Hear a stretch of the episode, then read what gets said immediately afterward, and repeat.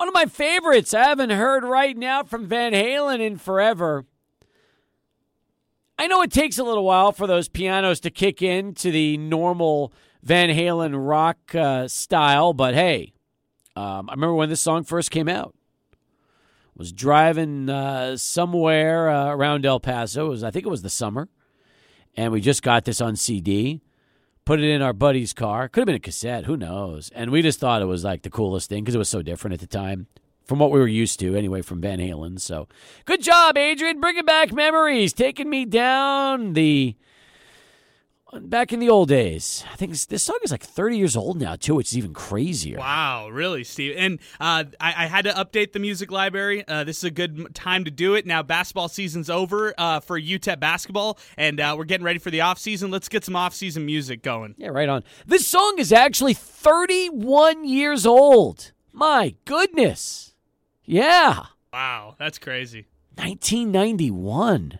Good lord, it's uh, I'm telling you that's that's the hardest part about it is you know I'm I'm at an age now where songs like this you you you have specific memories, recollections, and you don't think that it's been that long. Like, but then again, I also don't feel like I've been working here 27 years either. I, I really don't because I remember when I first started and doesn't feel like it was that long ago. So that's that's I've lost I lost track of time so many years ago that it's all just a blur as we as we do this job. That's just the way it is. Is this like newer Van Halen for like people who like classic Van Halen? Is that how you would describe this? So this was I mean Van Halen started they really got big in like 78. Okay, that's when they first came out with Van Halen 1 and then some longevity. So, so this was like 13 years after they debuted, which nowadays with bands like the Foo Fighters, 13 years is nothing. But yeah, I mean, you know, they they went from David Lee Roth to Sammy in the mid 80s.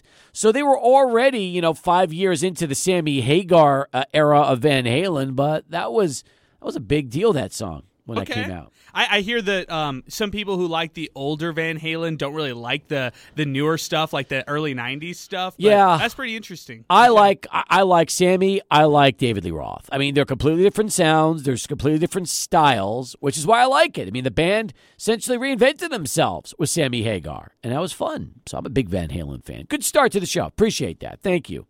Um, sad that UTEP basketball season is over, but I was there last night, and I'll be honest with you if Southern Utah was in Conference USA, they probably would have been a top three team in that league.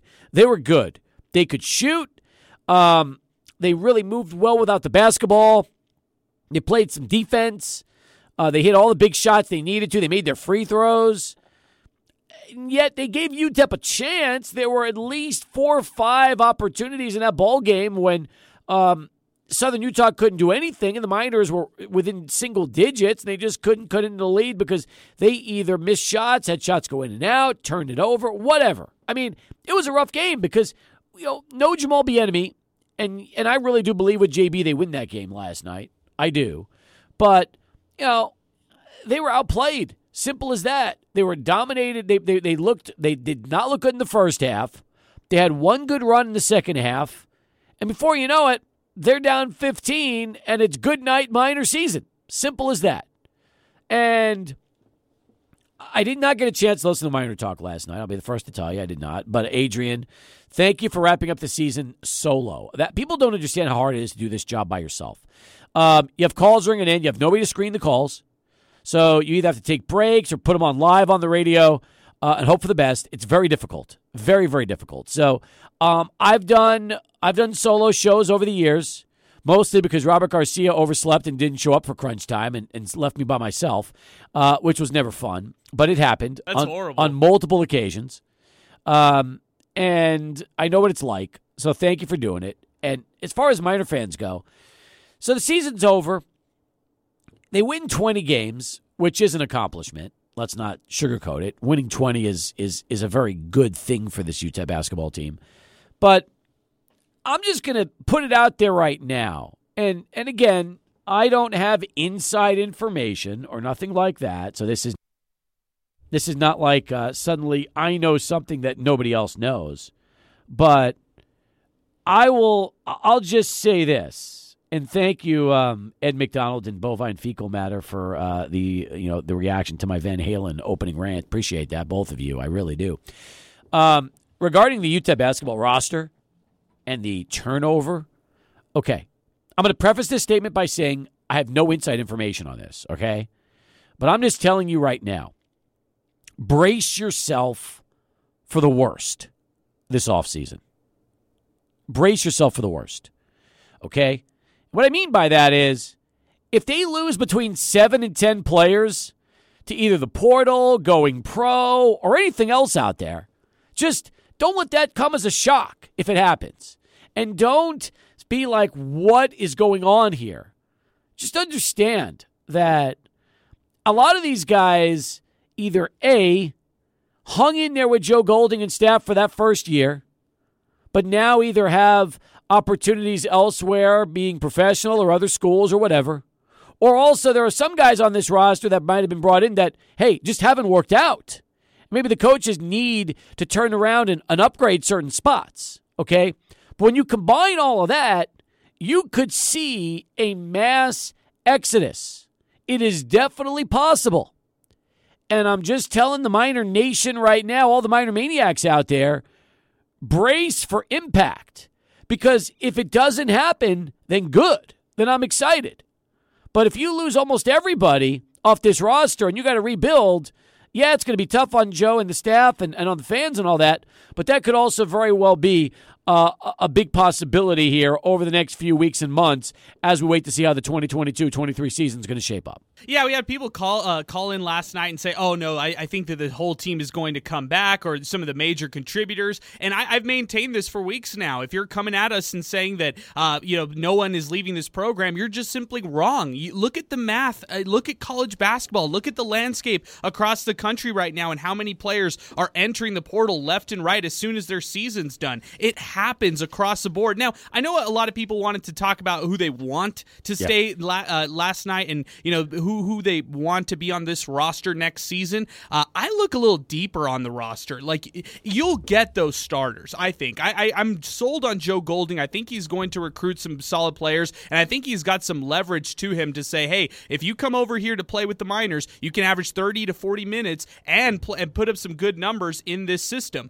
I'm looking deeper in the roster. I want to see what kind of depth they, they recruit to this team because you can recruit difference makers, but can you recruit the seven through 10 guys on your roster who could fill out your roster spot? So uh, when you're talking about uh, priorities of, of players returning, I look at Christian Agnew. I look at Jamari Sibley, guys that you can, Jarrell Satterfield, guys you can get off the bench who could be quality depth pieces and not necessarily be your standout player because everybody wants to be the standout. But who wants to be the guy who comes off the bench and helps out the Miners win? But the question is are the guys coming off the bench uh, good enough with that role, or do they want more? That's that's the name of the game with this whole thing, Adrian. That's what it comes down to. And you brought up some guys that, hey, some of them might be satisfied with being that bench role that plays 15, 20 minutes a game at best and, and gives the team a spark. But others might say, hey, I want to start, or I want to shoot more, I want to do this, or I want to do that. Especially some of the vets that have been around a while. So you don't know what that what's going to happen there. And that's again why there is so much uncertainty surrounding this thing and, and what's going to happen. And we really don't know for sure who's staying or who's going at this point. We don't know. Not until they start entering their names in the portal and we start seeing their social media um, tweets or their Instagram posts or anything else that kind of explains what their next move is going to be. Yeah, Bryson Williams really paved the way, too. I mean, these guys are friends with Bryson Williams off the court still to this day. And those guys like Souley Boum, Keonte Kennedy, whoever, Jamal Bieniemy, they're looking at what uh, kind of success Bryson Williams has had at, at the Power Five level and what a move like this can really do for your career. I mean, that that's a tough blueprint if you're trying to keep some of these players here at UTEP. Those players look at that at, at Bryson Williams' success and they think, well, maybe the grass is greener on the other side. Ah, man, I'm telling you, that's uh, that could be the case. Could be the case. All right. 12 past the hour as we get started. Good show today for you, by the way. Excited about that. In fact, we've got a fun one uh, coming up here in just about a little less than 10 minutes from now. Audrey Spearman is going to join us. And uh, uh, this is also pretty uh, exciting stuff because she is part of the UTEP Black Alumni Network, UBAN, and they have a huge Zoom scheduled Friday with members of the 66 team. And we're and it's free. And we're going to talk to Audrey about that coming up in uh, less than 10 minutes from now. Adrian, this is a very, very cool topic that is also going to kick us off here on the show today. Yeah, this is the month of March, a great month to remember the great legacy that the 1966 team left on and off the court. And the off the court, um, you know, Ram, um, I, I, guess their effect has has lived to this day of being the first team to start five black players in a national championship game, and what they were able to do to uh, uh, break through in, in racism and in uh, civil rights movements and things like that. Uh, so this is going to be a great discussion. I can't wait for this. Now, Audrey, for those of you wondering, folks, uh, she is the director of marketing and media. She's also a 2019 grad at UTEP, so she will tell us about the virtual Q and A with members of the 66 team this Friday at 6 o'clock. It's going to be a two hour Zoom, by the way, and it's free to sign up. It's free to ask questions on, uh, you can get it. It's really, really cool. So Audrey's going to join us coming up in our 4 o'clock hour, and then Jeff Erickson in our 5 o'clock hour. And then Todd Fincher at 6, and he's got a horse that's going to be in the Sunland Derby, one of our favorites. Todd Fincher is part of the local trainers. So all that and more as we kick things off. First, though, let's go to Victor. He'll get us started here on Sports Talk today. Vic, what's going on, man? Oh, not much, my friend. How you doing today? Steve? Good, Victor. What's uh, what's new on on your front? Well, I wanted to see if um, there were any updates on the uh, uh, Aggie head men's basketball coaching search. Not um, one, pal. Not one. I think it comes down to Greg Heiar and James Miller. I said that yesterday, and I'm going to stay with that today. And and I agree with you. I I, I had lunch today with uh, Jack Nixon, a good good friend of mine. Sure. really awesome, super duper fellow. Yeah, he's the John Teicher of New Mexico State. Jack's the greatest. Jack Nixon. Yeah, boy, I tell you. I've known him for decades, and, you know, he, he's the best. He's, he's, he's the best. Um, and and I told him, you know, I told Jack, you know, it's going to come. I, I agree with you. I, I, I told Jack this in our lunch today. I told him it's going to come down to between Coach Miller and Coach Heiar. Yep. Hundred percent agree. Hundred percent agree. I still think I still think they give it to Heiar, but I think Miller's going to have a long look. I really do, and there's a lot of reasons you choose James Miller. My my, and I, I agree with you. My reasoning behind that, um, to make this short here, um, if you want to keep the coaching, I mean, I mean, if you want to keep the team family aspect together, you you make Coach Miller the, the coach. If you want to keep the the the lineage, coaching lineage alive, you give it to Heiar. Good job today, Victor. Appreciate you, man. Thanks for getting in. All right. Good start to the show. Charlie's back with traffic, and then we're going to talk about the big Glory Road event on virtual Zoom this Friday here as Sports Talk continues. As we continue here on Sports Talk, so, coming up this uh, Friday evening at 6 o'clock, there is going to be a very, very special event, a virtual event for all of you UTEP fans, especially the 66 team. And here to talk about it with us right now is Audrey Spearman. She is the Director of Marketing and Media for UBAN, the um, UTEP Black Alumni Network, who's putting on the Glory Road virtual Q and A. And Audrey, welcome to Sports Talk. Great to have you, and uh, thanks so much for uh, giving us a few minutes of your time here this afternoon. Hi, Steve. Thank you so much for having me on today. So, Audrey, this is a very big event that uh, UBAN will be putting out uh, on Friday with some members of the 66 team. Now, we have been involved with them over the years on numerous uh, different initiatives and events they put together, but I love the fact that you're going to have a virtual uh, Q&A with them uh, coming up on Friday. Yes, it starts at 6 p.m. MST or 8 p.m.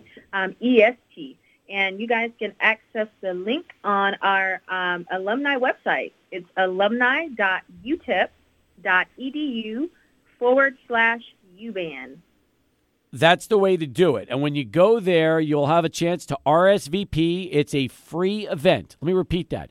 It is a free event this Friday. And I understand that when you RSVP for this one, you'll also have the opportunity, Audrey, to even put some questions in that uh, you know, could be asked during that Q and A.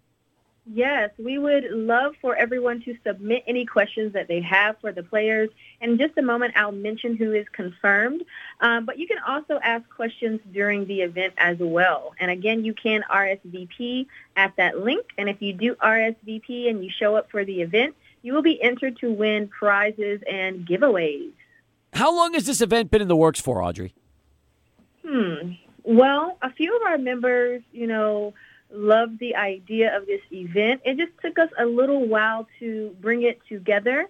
Um, and honestly, it's been a little short notice, but for the last several weeks to about a month or so, we've been working on this. And last minute, we've had a few changes, but um, we've decided on the Q&A and having Mr. Willie Worsley, Willie Cager, Mr. David Lattin, Mr. Nevil Shed, and the wife of and Miss Tina Hill, the wife of Mr. Bobby Joe Hill, on answering questions. That is a great lineup. What an awesome nucleus of uh, different, uh, you know, members of that team, and and also uh, Tina Hill being a part of that as well because she has so much to pass along from obviously all the years with with Bobby Joe. I think that's terrific. And I'll say something else. You know, we've seen since COVID really so many of these type of virtual events uh, come to the forefront. It wasn't that long ago when the 1992 UTEP Sweet 16 basketball team had a Zoom reunion that was held with all of them, and uh, luckily that was recorded, and I think that's put up on on uh, YouTube, so fans can actually see that and see some of these guys that you know were were really big around here uh, 30 years ago when they went to the Sweet 16. So now we have the same effect with the championship team members, and I just think that's awesome. Yes, we're celebrating 56 years. That's hard to believe. For I think a lot of uh, Miner fans listening to the show, you know, 56 years uh, since they won the national title is a very big deal. And for some of us, we weren't around then, but for others, not only were they there, they were either season ticket holders or they were regular fans. And it's amazing to me how many of those UTEP supporters are still around. They still go to games. It's amazing. It really is. Now, um, let's talk a little bit about the uh, UTEP Black Alumni Network. And uh, you know, first off, how long has has it been around? UTEP has been around for over. I'm sorry, UBAN has been around for over a decade, and um, we are very, very active. So we meet once a month. We meet on the fourth Sunday of every month at 6 p.m. online. And so anyone who's interested in knowing more about UBAN or getting involved can join us at our weekly meetings. You can go to our Facebook page at UBAN Network um, as well. And you can uh, message me. I, I, run the social media pages, and I'll be sure to add you to our weekly, um, our monthly meetings. Excuse me. Audrey, how'd you get involved with UBAN to begin with? Well, um, so I came across UBAN during 20, well, late 2019, early 2020, and I wanted to get involved because what they do for African Americans or with African American studies and the Black Student Union is very inspiring. So a little bit about UBAN is UBAN has um, been involved in encouraging diversity at the university for a while. So they even spoke out due to the fact that there were no black professors or very few black professors at the university. And we want to be a sounding board for black professors, students, alumni, um, and, and things like that. And so we went to the president and we were like, you know, there's no black professors. What can we do about this? How can UBAN help? And so after we asked that question, they actually invited UBAN to um, into the hiring process and the recruitment process, and we have been a part of recruiting a few black professors at the university. Um, and as I mentioned, just be, just due to things like that, I was so inspired.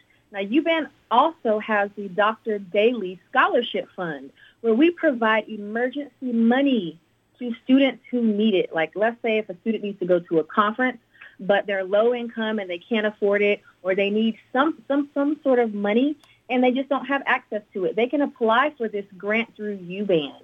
And so a U, UBAN does so many great things. um, just like that through African American Studies and the Black Student Union.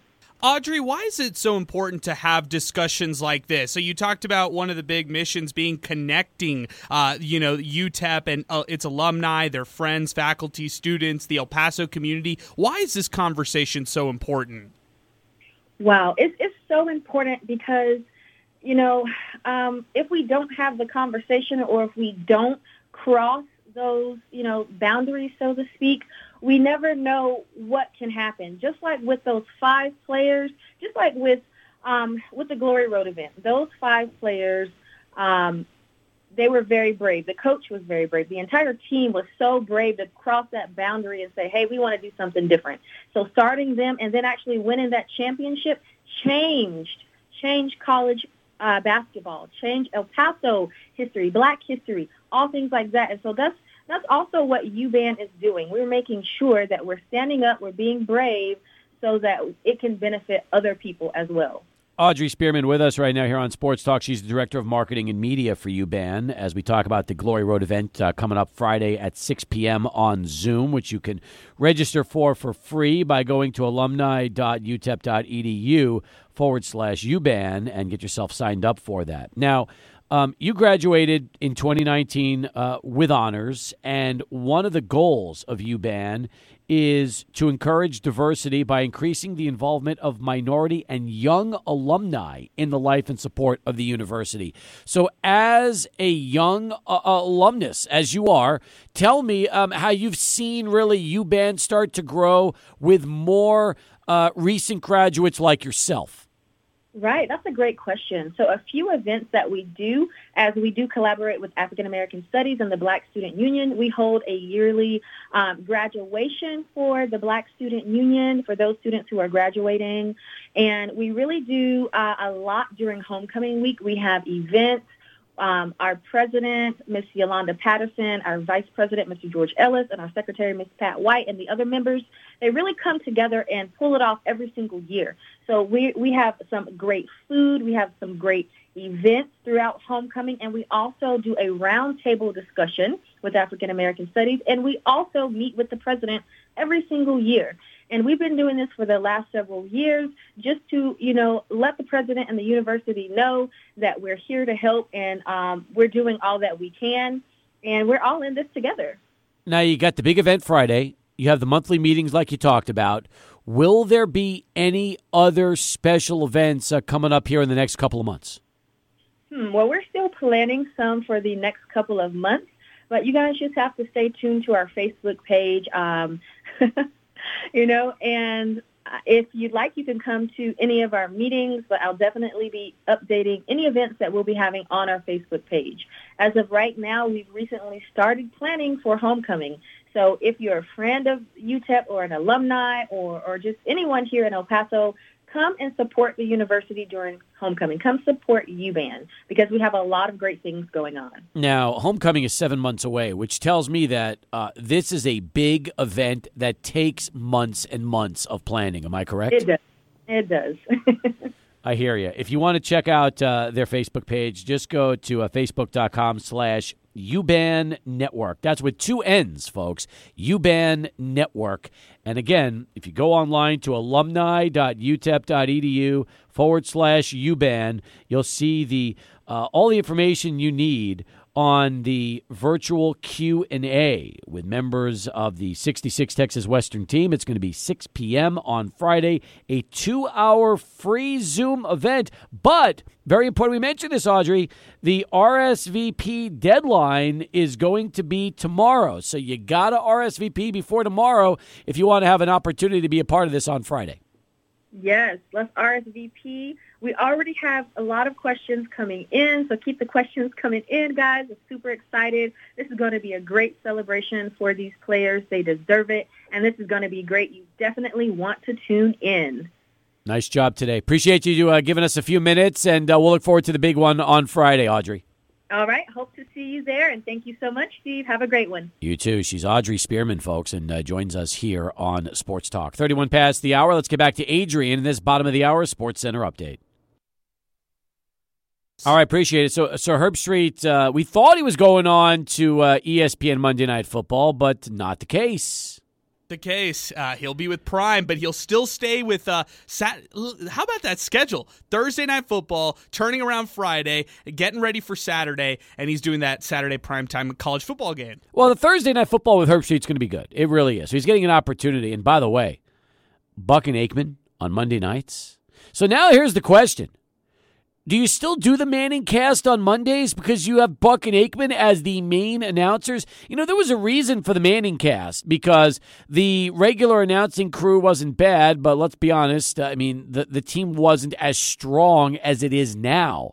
So you kind of wonder, uh, since it's always had a niche audience, will people be watching as much of Peyton and Eli as they had before? Since you're going to be given the A team now with Buck and uh, and Aikman doing the games. Yeah, I feel like they should go with having uh, Peyton and Eli as like kind of like studio analysts, like have That them cool. do pregame, halftime, postgame, that kind of stuff, because then you can incorporate everybody into the broadcast, and you're not taking eyes away from one or the other. Now, I'd be I'd be curious if they still do the Manning cast, and, and like they did last year, they didn't do it for every game. They only set it for ten out of the nineteen, you know, eighteen weeks, whatever it is. But yeah, I'm- curious to see what happens. You know, it'd be the greatest. It'll never happen. It can't happen. But you know, it'd be the best what's up. if you had the Mannings do every commercial break. Oh, there you go. and you made it commercial free, uh, commercial free football, and you had the Mannings fill every single commercial break that they had, and they got to do halftime as well. And they can read ads too, like in the middle of it. That would be fun. It would be yes, fun. I'm with that. I it would like take that it would take some stones because ESPN obviously wants to make sure that their national sponsors are happy, but it would be awesome if they went commercial free. Hey, ESPN wants to be the king when it comes to uh, Monday Night Football, and for the past couple years, they've been kind of a laughing stock. Yep. Steve, like their analysts, their groups, they just haven't been the best. Now,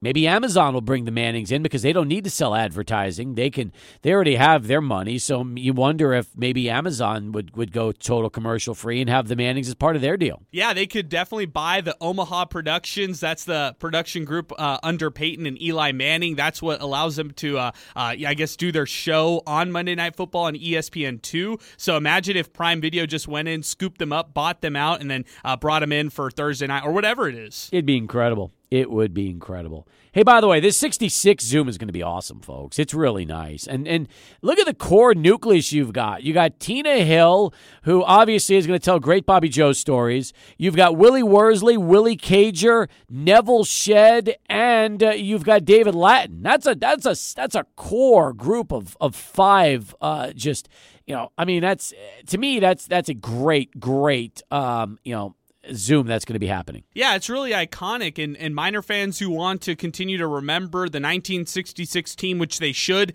uh, don't take these times for granted right here. This is the time where you get direct access to talk with some of the icons who uh, directly helped affect this uh, this championship. So this is a huge event coming up tomorrow. And these guys are all now in their late 70s, about to hit 80. You, we've already lost a few of them. We don't know, you know, what's going to happen these next few years. So cherish events like this because we might not have this much longer. That's another way to look at it right now. I'm with you on that, Steve. I mean, like we, you just look back on the 50 year anniversary, and there's a, there's several players who uh, who came to El Paso who are honored for the 50 year anniversary who are who are not with us anymore. And this is a chance for people to chat with members of the 66 team. It's happening Friday. Uh, the re- the deadline reservation is tomorrow, so people should really jump on this. This is a this is a great event right here. Speaking of um, you know great events, yesterday was the 30th anniversary of the 92 six Sweet 16 team. Uh, this was really cool.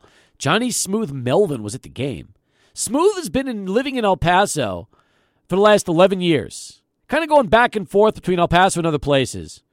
Johnny Smooth Melvin will join us in our Lubingo studios next week on the program. Wow, that's awesome news, Steve. And it was so cool to see him. He looks young, man. Like Yeah. he looks he hasn't aged at all. He looks good. He looks very good. He's wearing his Milwaukee Bucks uh, shirt yesterday. I saw that. I like that picture that you know was, he, um, that somebody posted with uh, him and Willie Cager sitting courtside and, and watching the Miners. Yeah. So we talked. We talked yesterday uh, a little bit, and uh, we haven't had Johnny Smooth on in a long time. So we'll we'll get him on next week, and I think that'll be a lot of fun having a chance to reconnect uh, with one of our favorites uh, here in El Paso, and and a guy that obviously is uh, you know one of those local legends for what he was able able to do along with the rest of the 92 team, winning those two games and having an opportunity to even go deeper had they not started out slow against Cincinnati. That was a two point loss, and they could have easily had a chance to go to the Final Four that year. Yeah, and, and you know, uh, it'll be very fitting to have Johnny Smooth Melvin on the show following the weekend of, you know, Sweet 16 hoops for college basketball. This is a perfect, perfect time. 38 past The Sports Talk continues. Come back with more in a moment right here, 600 ESPN El Paso. Seven now past the hour. So earlier today, Tyreek Hill was dealt. This is a major story because the Chiefs made uh, some shocking headlines earlier that he was available. We find out that the Jets and Dolphins were the finalists. And I'll be honest, as a Jet fan, with what the Dolphins gave up to get Tyreek Hill, I'm happy the Jets didn't do it. I'm really, really happy because no matter how good you are, and, and Hill is elite, um, whether it's the four year, $120 million contract or the five draft picks, including a first rounder this year, second rounder this year, fourth rounder this year, and a fourth and sixth round picks in 2023.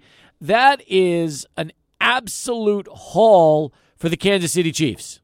And telling you, I know is I know he's a difference maker, but he's a difference maker with Patrick Mahomes. I don't know if he could do the same things in New York with Zach Wilson. We'll find out what he can do with Tua in Miami. But man, you talk about just absolutely cashing in in a big way. Chiefs did very well. Very, very well. And I get it. Tyreek's one of the best in the game. I understand that. But five first, you know, five picks, including a number one this year, a number two this year, a fourth round pick, and then Miami, after giving up uh, all of that, spends 120 million. That is a massive, massive investment for Tyreek Hill. Yeah, there's and especially knowing that this is becoming such a deep wide receiver league across the board, Steven. You even look at the NFL draft and how many prospects are there among the wide receiving uh, co- like players. And I, I, I agree. I think Tyreek Hill is still number one as far as the best wide receivers in the NFL, and I think that Cooper Kupp is probably either you know two, three, or four, whatever you want to say. Justin Jefferson, you got to put him in that mix as well, um, and and same with Ja'Marr Chase. But point is, you look look at the wide receivers that are on the board for the draft. Drake London out of USC, the Ohio yep. State duo between Garrett Wilson and Chris Olave, Alabama's James, uh, Jameson Williams, who we know he had that ACL injury, but he's still uh, expected to be a first round draft pick. Uh, beyond that, the Kansas City Chiefs can really upgrade. Well, not upgrade, but they can get a, a really nice talent to supplement the loss of Tyreek Hill in the first round, and then maybe even uh, get a good, uh, talented wide receiver in the second round. There's some. This is a deep wide receiver draft class right here. So can the Jets. I mean, they pick fourth and tenth, and you got to figure that more than likely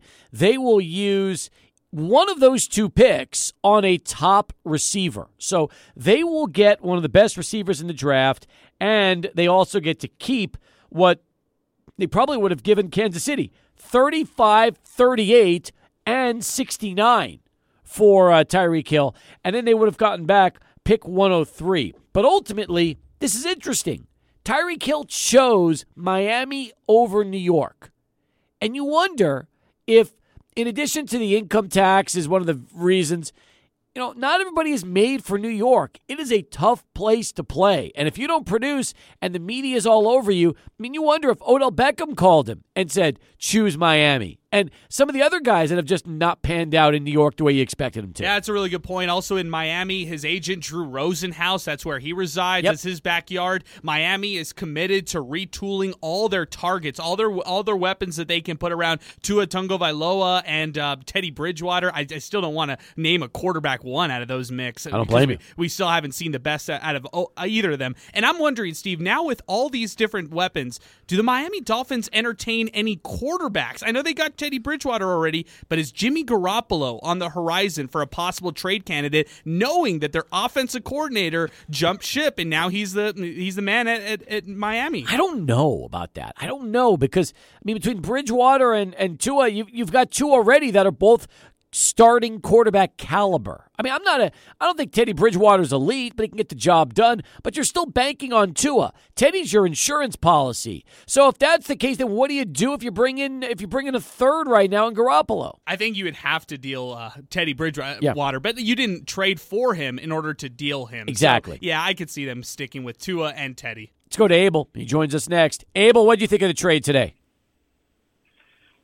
Hey, Steve. I mean, the first thing I was going to do when uh, you were talking about this was uh, sorry that we took him off your hands, maybe, but you seem happy that you didn't make the trade. Yeah, I'm happy. I'm real happy. And the only reason is is because I think that a you know well they wouldn't have traded their first round picks anyway, but the Jets have a lot of draft picks, and they could they can really go and do well in this year's draft if they draft wisely. And as much as I like Tyree Hill and what he's able to do, it's one thing when you give up five picks for him, but then you give him another 120 million dollars, making him the highest paid wide receiver in the game. It's a big investment considering he doesn't have uh, Patty Mahomes throwing the ball to him anymore.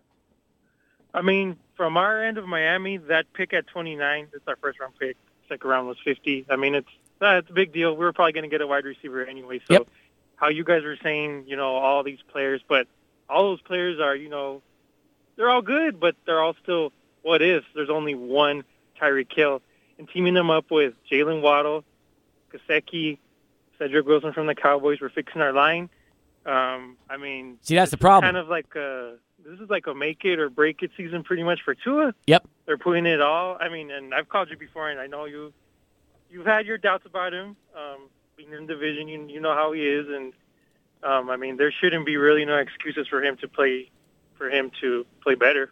No, you got to realize one thing, okay? The Jets have um, as their wide receiving talent right now Corey Davis, Elijah Moore, and Braxton Berrios. There is nobody that the Jets have that can take the pressure off of Tyreek Hill. So if they got him, they would double him and, and, and that was it. And then and, and he wouldn't be able to produce like he's produced in Kansas City because they've got no help right now. So that's another thing to consider as far as going to New York right now. There's nobody on that roster that makes you feel good about not doubling Tyreek Hill. In Miami, they're in a different situation. They do have receivers that could take some pressure off of him off of them.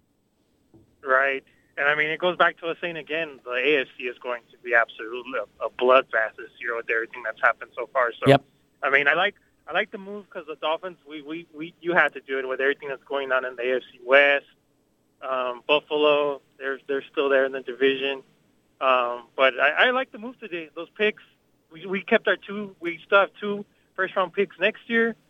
Um, so that first this year, the second, fourth, uh, fourth and sixth next year that money is a little bit tight, but I mean, gotta gotta spend money to make money. So there you go, there you go. Good job, Abel. Enjoy the enjoy them because I'll tell you right now, the Dolphins are much farther ahead than the Jets are. If the Jets were one player away, and Tyreek Hill is the kind of guy that can turn them into a legitimate playoff team, I would say pull the trigger. But they're not. They're so far away from that that uh, Tyreek Hill would cost a lot of money, and trust me, would not reap the benefits like you get him in Miami. So I'm okay as a Jet fan not getting Tyreek Hill today. Hey, we'll come back with more. Stay with us, 5 o'clock hour next here on 600 ESPN El Paso. Aplo, it's right here, 600 ESPN El Paso. Todd Fincher coming up next hour to talk about his horse in the Sunland Derby. Yesterday we had Eric Alwyn on Track Talk from Sunland Park Racetrack and Casino, the big one this weekend. Also, Jeff Erickson, less than 20 minutes away.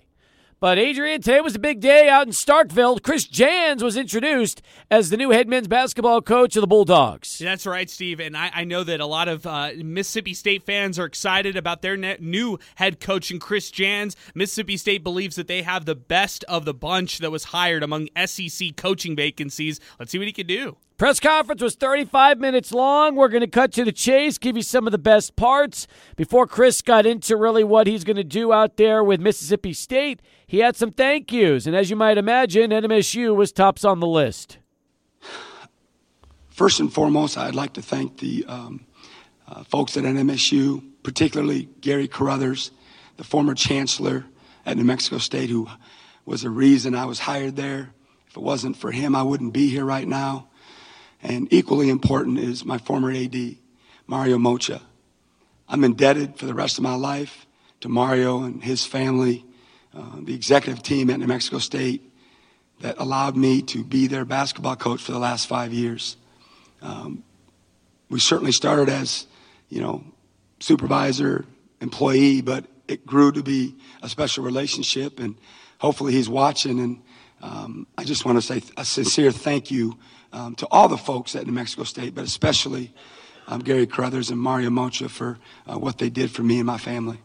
Good start right there from uh, Chris Jans. And by the way, I mean, I know, you know, those guys were close because I remember right after, um, you know, the UTEP coaching search came to an end and Joe Golding was announced. I think Mario took a picture with Chris Jans, like in their backyard with glasses of wine, and both of them were like having smiles on their faces and sent that out on social media. And like the next thing you know, Jans has a new contract extension, and uh, nobody had to worry anymore about Jans last season staying at New Mexico State. Yeah, wasn't the caption like "Aren't you entertained, Aggies fans?" or something funny like that? That was a. I, I do remember that post. I, I do remember all of this, and it just really speaks on how great of a friendship both the two have. It was hilarious. I thought that was great, but again, you're right. That does speak about their friendship, and really shouldn't be surprising, Adrian, when you talk about just what they were like all these years. And I saw it up close and personal these last few years when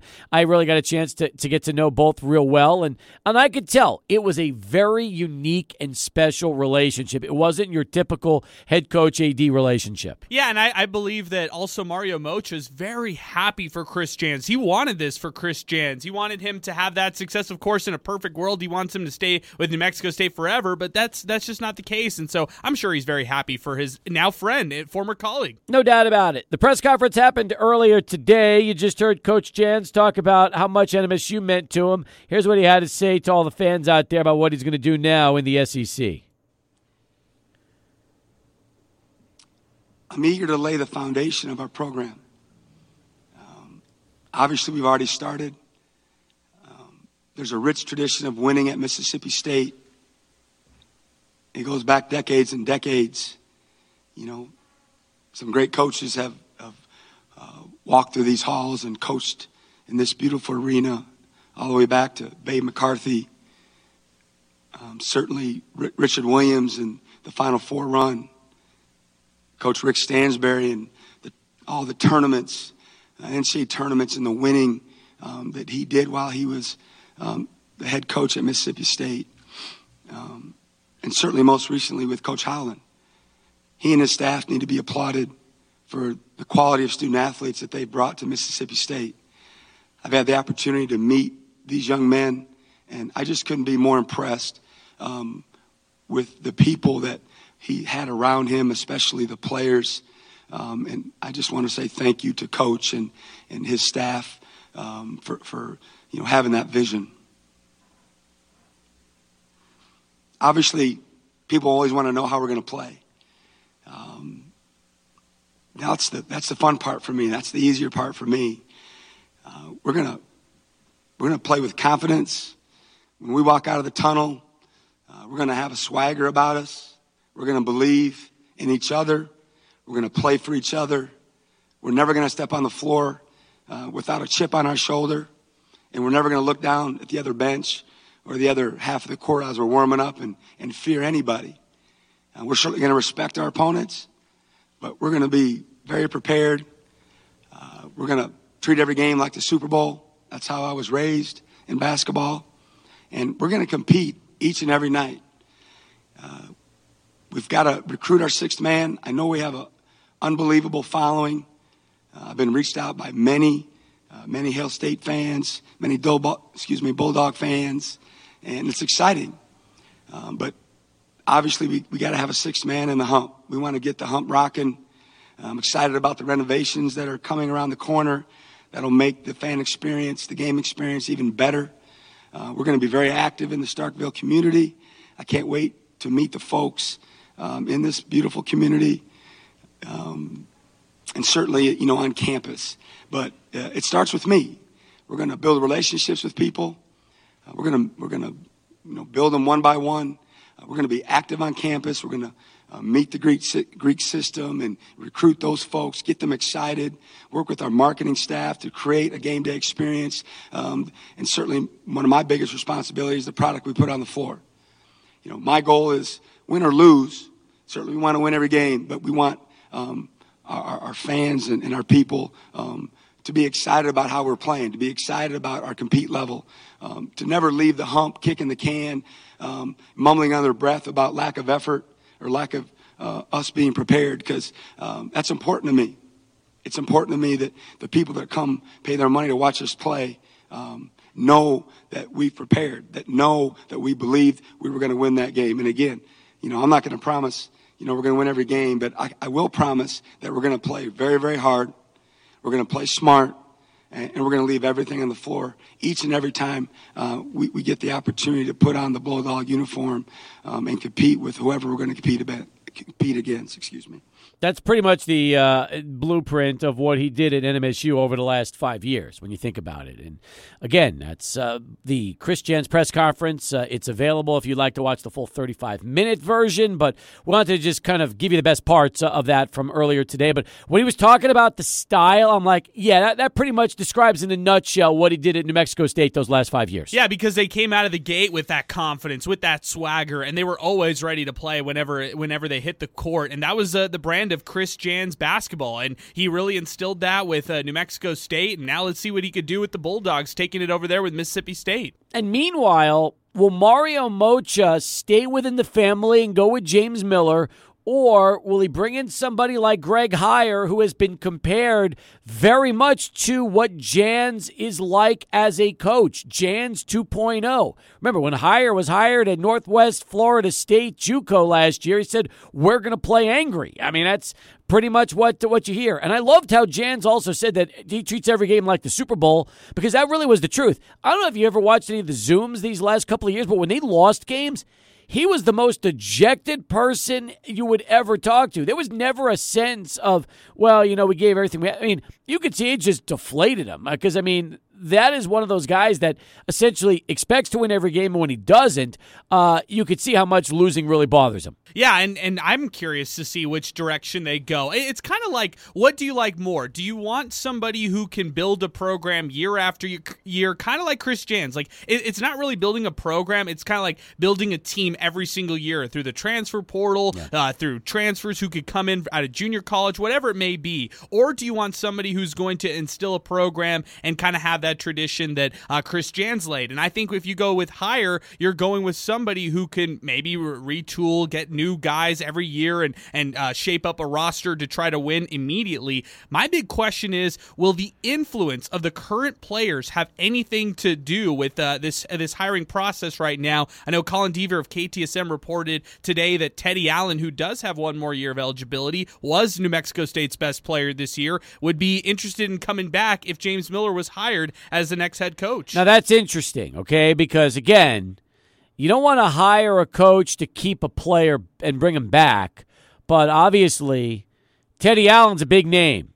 And if Teddy Allen would consider coming back and playing for James Miller, that makes you think a little bit about it. It really does. But then again, you're not hiring for one year. You're hiring for uh, an indefinite period of time, and you're only getting Teddy Allen for one year. So you kind of say to yourself, "Is it really? Is it really worth it?" And then you also say, "Well, if it's James Heiar, and he has a conversation with Teddy Allen and Teddy's on board, then you might still be able to keep him. UTEP sure. kept UTEP kept Souley Boum. Uh, they kept Titus Verhoeven, and they kept others. Keonte Kennedy with the first year of Joe Golding, even though he was out of the Rodney Terry family tree. Yeah, it's a really good point right there. I, I, I mean, the only other uh, other angle that you'd go on that is saying, well, it, maybe would James Miller, Teddy Allen go as kind of like a, a, an accompanying piece with Chris Jans over to Mississippi State if uh, it's Heiar as the next head coach for New Mexico State. I'm, I'm not sure, and I'm curious to know if those uh, connections have been made between Heiar, any of the player players, or how far along they are in this interview process. I know it well, just got started this week. I think Mario Moccia told me that he's. Ex- they're expecting interviews th- like middle of the week, so right around now they'll start. And I don't think it's going to take a while. I wouldn't be surprised if NMSU has their coaching hire by early next week. Wow, that's really interesting. Hey, th- there's a lot of great coaches out there. You better snatch them up before somebody else does. Hundred percent. Ask Louisiana Tech about that one. There So, you go. You're right about that. All right, uh, Jeff Erickson, right around the corner. But before we get to Jeff, let's talk about Alex and Bonnie. You know, they were ready to upgrade to a new and better home, and to sell their current Northeast Side home, they had started with another agent. But guess what? That agent could not get the job done. So they decided to switch to Brian Burds and his team, the Brian Burds home selling team powered by EXP Realty, and they had complete opposite results. Matter of fact, that home sold quickly for 185 grand. Now Brian and his team are helping them find their new ideal home. And uh, congratulations uh, again. That's what happens when you work with Brian Burds. Now, to achieve top dollar for your home, you have to have that agent who can create an auction-like effect with buyers competing for your home and driving up the price. That is what Brian Burds and his team will do for you. Now, he's got hundreds of buyers ready to buy. So if your home lists between 150 and 300,000 dollars, he has buyers for you right now. And when it comes to that annual marketing budget, eh, how about this? 25 times higher than the average real estate agent's annual income. That's the Brian Burds difference. So call the official real estate agent of UTEP and the locomotive the only agent I would call if I needed to sell my home. You want to know why? I trust Brian Burds. You should too. Check him out online, brianburds.com, or Google Brian Burds, B U R D S, and start packing.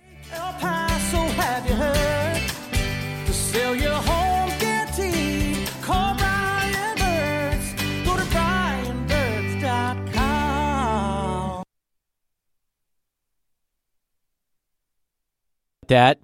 Adrian, I've added new leagues this year as if I don't have enough on my plate. Wow, really? How many leagues are you in now for fantasy baseball? I've lost track. Somewhere between six and ten. You're I'm kidding. like wow. I'm like Jeff Erickson, except this is not my main job of work. Uh, this is not my income. Well, it could be my income if I do well, but I mean, you know, hey, if I was Jeff Erickson, I'm getting paid for it. I mean, that I understand.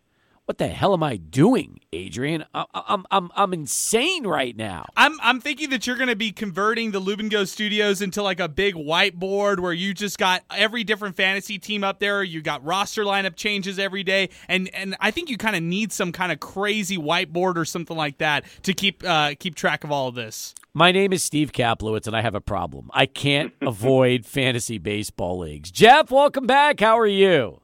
Good, but what do you mean this isn't a source of income? From what I hear, you're like an ace out there. Well, you never. Well, yeah, but but but there's that point where you over you you over um, extend yourself, and I'm worried about that. Hopefully, that doesn't happen this time around. Well, get you gotta go get uh, the Draft and Go Studios to kind of endorse, you know, you know, Well- support your habit, I guess. So- But uh, you know, it's bad for me. I'm, I'm actually worse than you. I'm I'm about 17 to 18 roto leagues, Oh. a Stratomatic league, four score sheet leagues. That's just one sport too. So yeah. Uh, Well, how we about this? Have our issues as far as that goes. I'm I'm actually doing a live auction as we speak right now online, um, and it's a in a keeper league of mine. Uh, I, it, I'm, I'm pretty well set. Uh, you know, you know, in, terms of like the, the main players on my roster. So now I'm trying to chase some money off the table. So timing is perfect here. I just nominated Kenley Jansen and let the sparks fly, see what happens. So I like that. uh, yeah. That's good. Well, listen, I just joined an actual. I think I joined a five by five roto league um, with a FAAB budget, and uh, that's going to also be kind of interesting. But you know what? Uh, they approached me about it. One of the teams uh, that had been in it for years, the owner had just passed away, and they, they asked me to take it over. And I, I mean, I didn't want to say no. So that's the hardest part. The hardest part is saying no to these opportunities. Oh yeah, I did a live draft for the first time this year. There's like a Bay Area fantasy league. Uh, it, it's turned into like a franchise. There's now like a New England one, a New York one, a Ohio one. So they did a Southern California one this year, and it's a live draft. So who am I to say no to a live draft? It's for like people. Uh, you know, people uh, you know in the fantasy industry that are happen to be living in Southern California. We all got together and went down to Newport Beach, and yeah, I'm going to go do a live draft in Newport Beach. Why not? Exactly. Exactly. Well, the fun part about this is it's going to be an NL only FAAB budget. And, um, you know, I mean, that's just what it's all about. And I know a bunch of people in the league, so it'll be okay. I, I talked myself into it. I, I really did. And I haven't played in a FAAB league in forever, so that's also kind of fun. Sometimes, isn't it nice when you're playing fantasy sports, when you're in a league that's a little different than the other ones you're in? You almost take it as a challenge and also something you want to do because it is a little different. Yeah, the one I'm doing right now is a 40 man roster.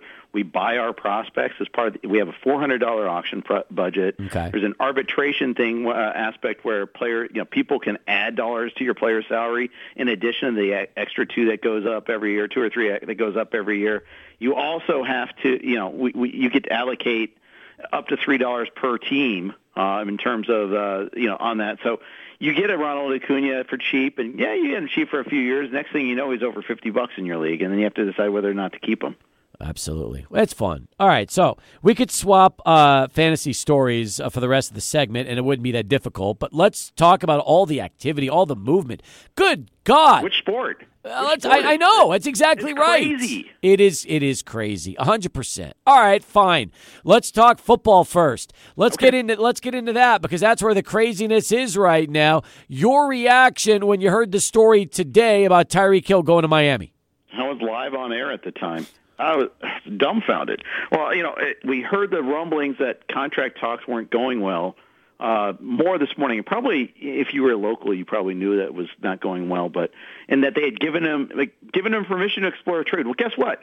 He they, not only did they explore a trade, they had two trades on the table. Both were accepted. He got to choose which one to go to. Crazy, just crazy. Um, and you know, it's hey, good. It, it's it's just been a bananas, you know, off-season cycle for the NFL. Yep. Davante Adams gets traded. Uh, Russell Wilson gets traded. Brady retires and unretires. You know, it's just so many big names trading places via trades. You don't see that as frequent in the NFL, Steve. Guys in their prime get trading locations like this. I took the over on Brady's retirement because I didn't think like living with Gisele and the kids would take six weeks for him to change his mind. I'm a little surprised about that part. I really am. I think he was trying to force his way off the team. I don't think he and Arians are like super tight. Uh, and I, I, I think I had heard like rumblings even during the Super Bowl season that you know it wasn't all it wasn't much Arians. Was more uh, Byron Leftwich and Brady getting putting heads together to figure out the offense during the bye week. Um, and I think Brady was getting frustrated with that aspect and tried to force a trade, and it didn't happen. So uh, we'll see. I, that that's my take on it. I believe it. I mean, listen, and the fact is, Brady back in Tampa just makes the NFC that much better. Let's be honest. Aaron Rodgers stuck around. We all kind of assumed that it'd be Green Bay again, even though the Rams will have something to say about that. But now that Brady's back, suddenly Tampa's exact. It's you know they're not going to miss a beat. They'll be right back where they were last year. Yeah, they will. They will. Um, they they lost some offensive linemen though.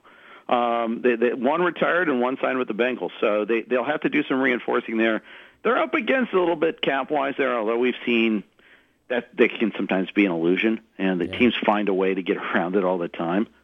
But uh, yeah, I, I- it might. I, the gang's not quite all back together, um, and I, I think it's also very interesting to see like you know, are they going to add one more? You know, they, you know, are they going to get any more help because they, you know, they're not going to have Godwin for the first seven or eight weeks of the season. Right.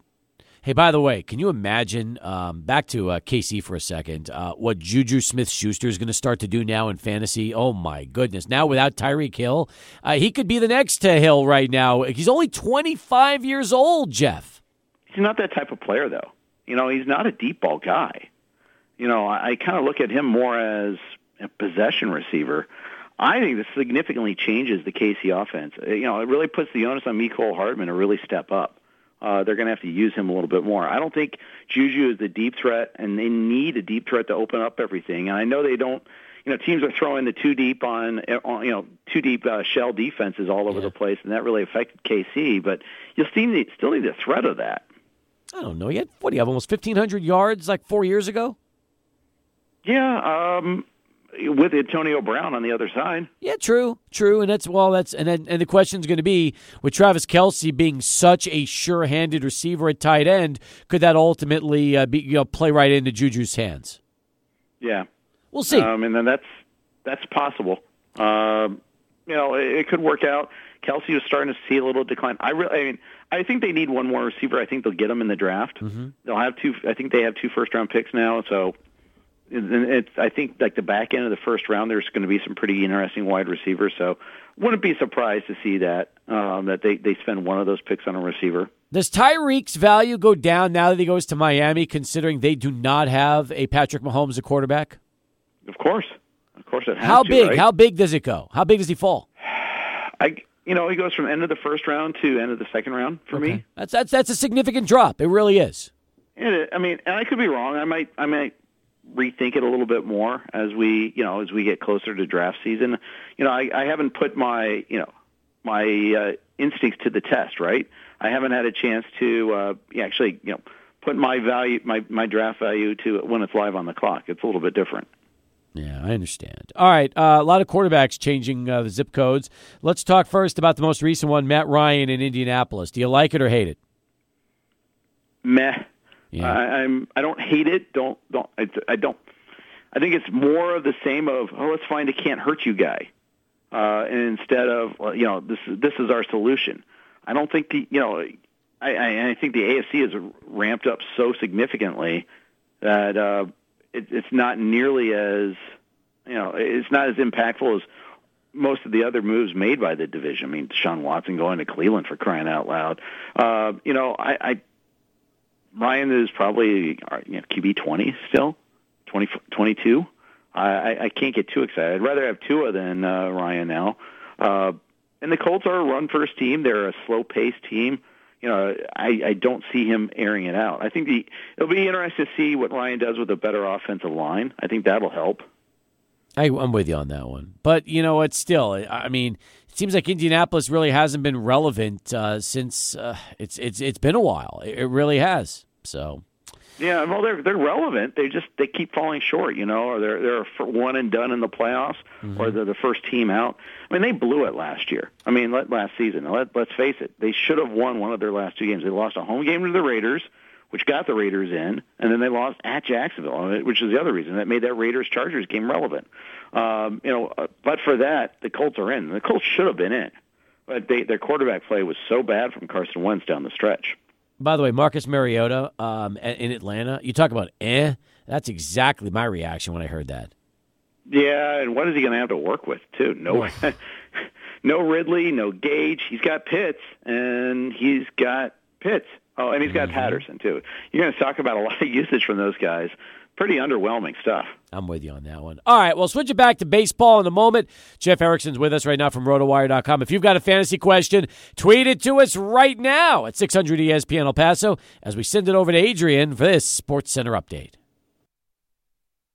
All right, Adrian, thank you very much. We continue right now with uh, Jeff Erickson from rotowire.com. Let's jump to baseball, Jeff. So many moves, lots of activity. Um, where do we begin here? Because once again, I could throw probably three dozen names at you because it has been fast and furious ever since uh, the lockout ended and free agents could start to sign. Well, we got to start at the top because we didn't talk last week, so we got to talk Tatis. All right, let's do Uh, it. You know that that was a bombshell because that, that happened on Monday. News came out right before the show on Monday the 14th. Had already done a draft, that draft that I was referring to, that live draft the night before. You know, and everybody had been drafting him with confidence. Okay, you know, the shoulder we're worried about a little bit. No one had heard anything about his wrist though, and that was a casualty of the lockout. You know, if but for the lockout, we would have found out about this about a month before. Certainly, the Padres would have found out about it about a month before. Maybe they wouldn't have released it, but they would have known at least the extent of the injury uh, and try to get it taken care of earlier. Because I mean, it's in their best interest, obviously, to get him as for much of the season as possible. So the question now is, how far does he drop? Uh, you know, this is a guy who's talking you know, top three. I think maybe at once or twice I saw him go in the fifth. Uh, go, or I should say, go the fifth uh, overall. Uh, but now I'm not taking. I- I've seen him go still, like in the second and third round, and I'm not Oh, there no. for it. Steve. You- It's a three month injury, and you don't know how much power he's going to have when he comes back. So You can't. I, I need he needs to be around pick 100 before I start looking at him seriously. I'm with you on that one. And not only that, unless you're now, if you're in a dynasty league, get him. Obviously, that makes sense because Yeah, it's a long term investment. But if it's a year to year deal, yeah, I wouldn't think anybody would even take him before the fourth or fifth rounds, and that's generous. Yeah, and I it makes me wonder, like, um, you know, did they consider doing something for his shoulder? Remember, he never got that surgically repaired. Exactly. Now, how do you think that impacts a guy like Cal Abrams? And then they've also got Kim, they've got Cronenworth, they've got guys that can play short. Yeah, I think. See, I think Ha-Seong Kim's going to get the, the the extent of it. Uh, I think that'll be uh, the my bet.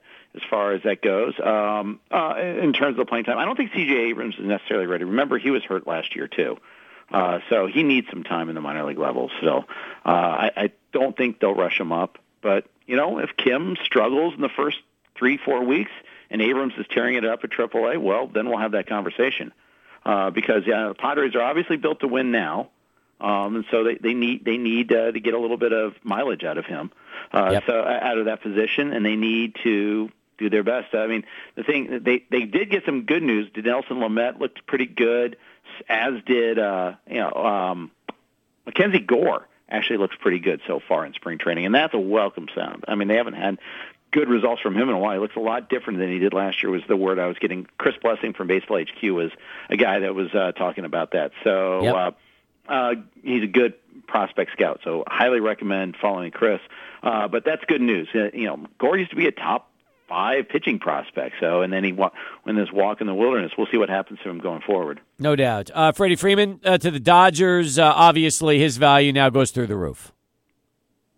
You know, I don't think it's any higher than it was with Atlanta. Um, Atlanta had a great lineup, has a great has a great roster, and you know, uh, you know, you know, there's a ballpark that was, uh, you know, very left-handed friendly in terms of power. So, for that, with that in mind, I, you know, I'm, I'm, I don't think it changes too much. I mean, I think that the Dodgers, it's, it's a great landing spot. Don't get me wrong, but I don't think it improves them much because it was already great.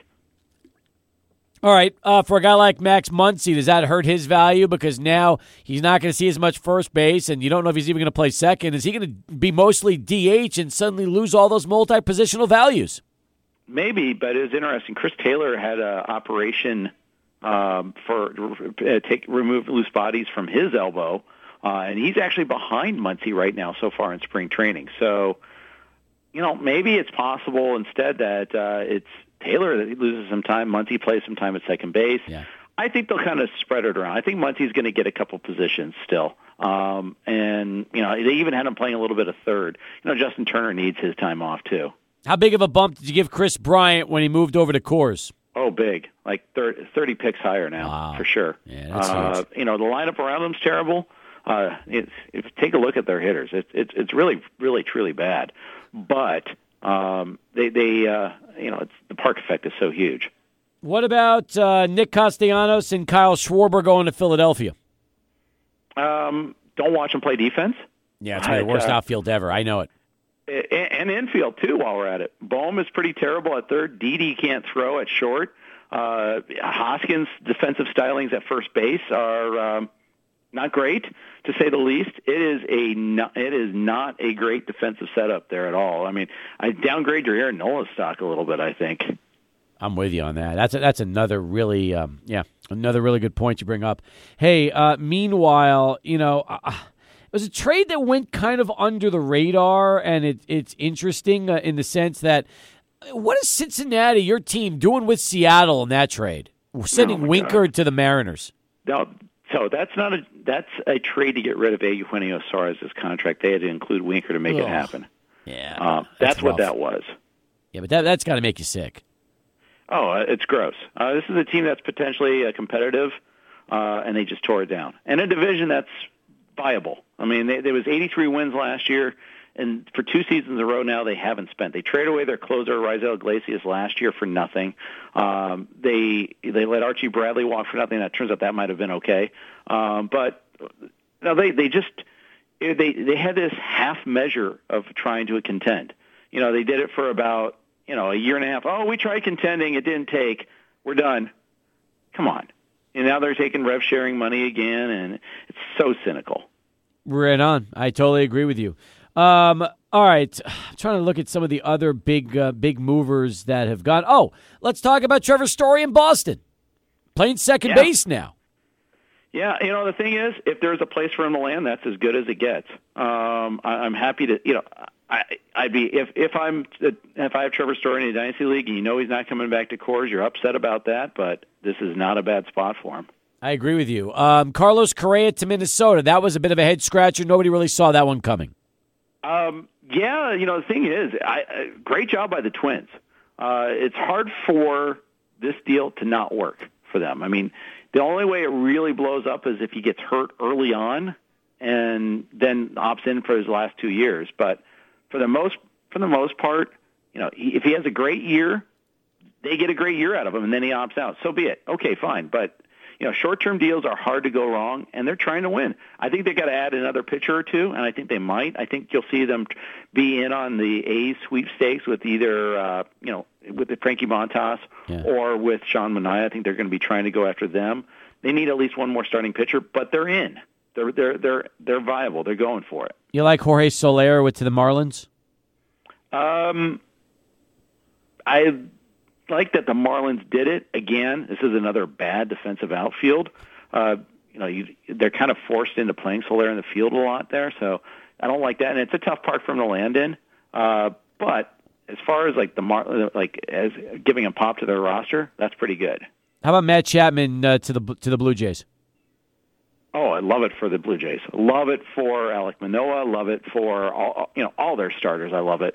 Um, so, and, and I think and I think Chapman does. You know, it's a much better park to hit in too. So, I like it from that standpoint too. Like it all around. What are we thinking about Seiya Suzuki, the Japanese star, going to the Cubs? You know, I always have a hard time putting a good value on uh, players coming over from Japan and Korea. Uh, our ma- major league equivalents aren't dialed in completely, uh, but at the same time, I, I, I, I like that they're trying. I like that they're signing players. I thought it was. I thought that San Diego was going to go get them after, especially at, that was like the, the the day of the news that came down on Tatis. There was a report that he agreed to a deal with the Padres, and he had to come back and say no, that isn't true. Let's go back a little farther in time. Josh Donaldson to the Yankees. Oh, that was a wild deal. Uh, didn't see that one coming at all. But you know that that allowed the Twins, well, in their mind, to go get Correa because they they've offloaded a bunch of contract uh, to on Donaldson uh, there, and got Urshela, who's a very good defensive player. Um, and you know, you know that left side of the defensively is so good for the Twins with Correa and Urshela. Um, Correa is going to be a guy that uh, I mean, uh, Donaldson's going to be a guy I think that does well in Yankee Stadium. I like it from their standpoint too. They offloaded Gary Sanchez. I think that was one of the, the talking points there. Uh, that it was done. That story was done. Last one for you today, and we'll, we'll, we'll hit this up again next week. Matt Olson, how big of a jump does he get going to Atlanta? Big, big. Again, uh, ballpark change. You know, he benefits even more than Chapman does.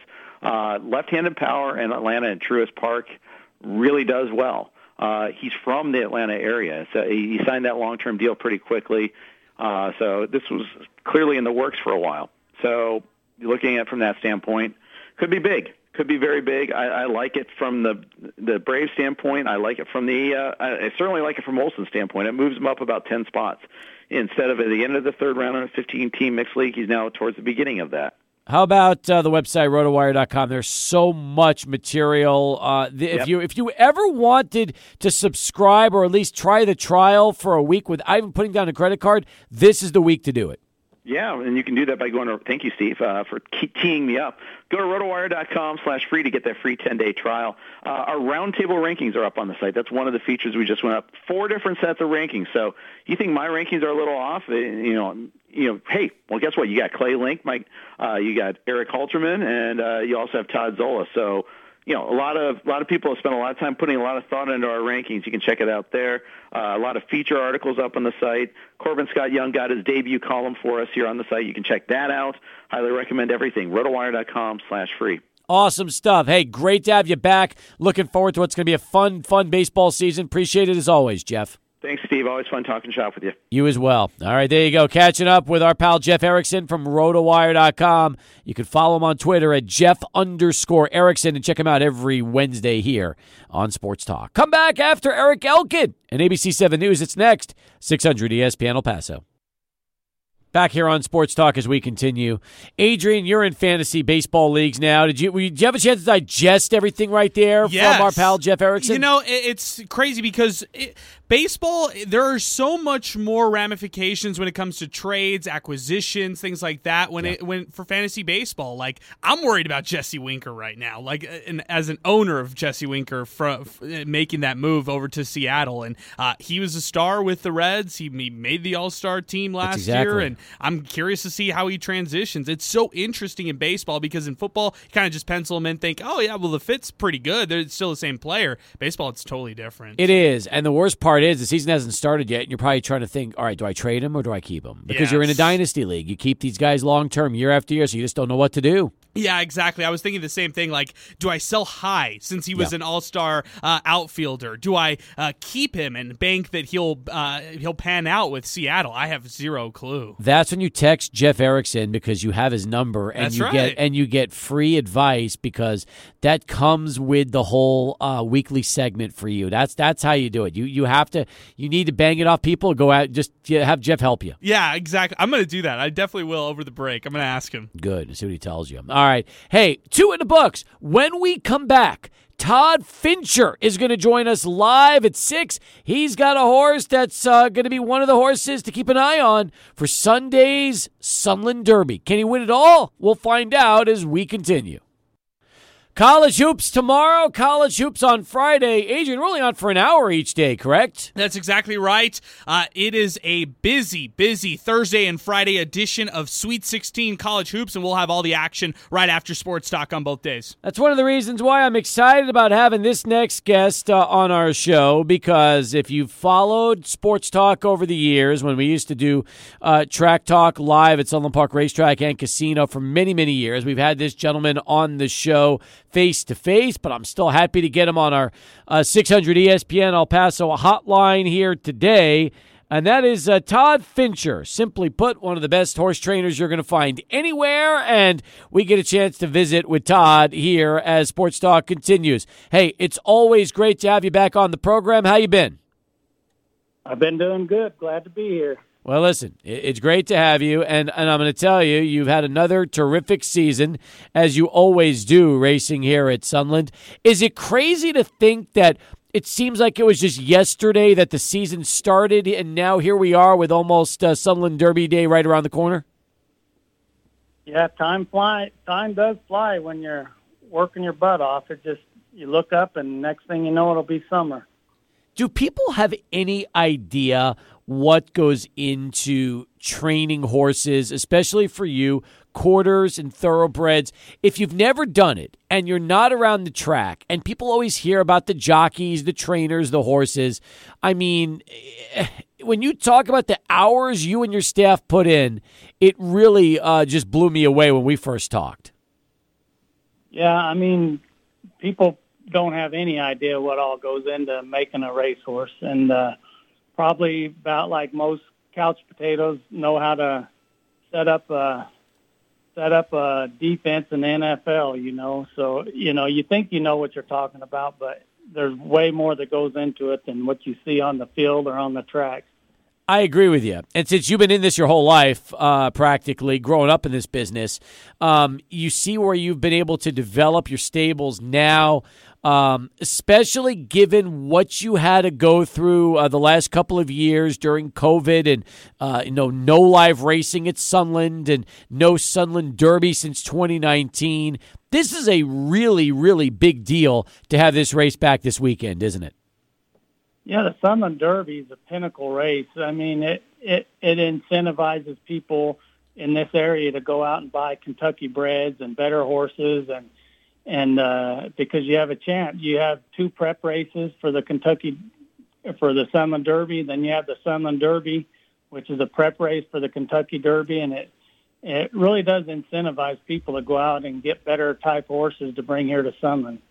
Which takes us then to Bye Bye Bobby, which is uh, your horse uh, that's going to be competing on Sunday. And uh, you know this race well because four years ago you won it with Runaway Ghost. And now you're back in again with another big contender. Tell uh, our listeners a little bit about Bye Bye Bobby if they haven't had a chance to see the horse race.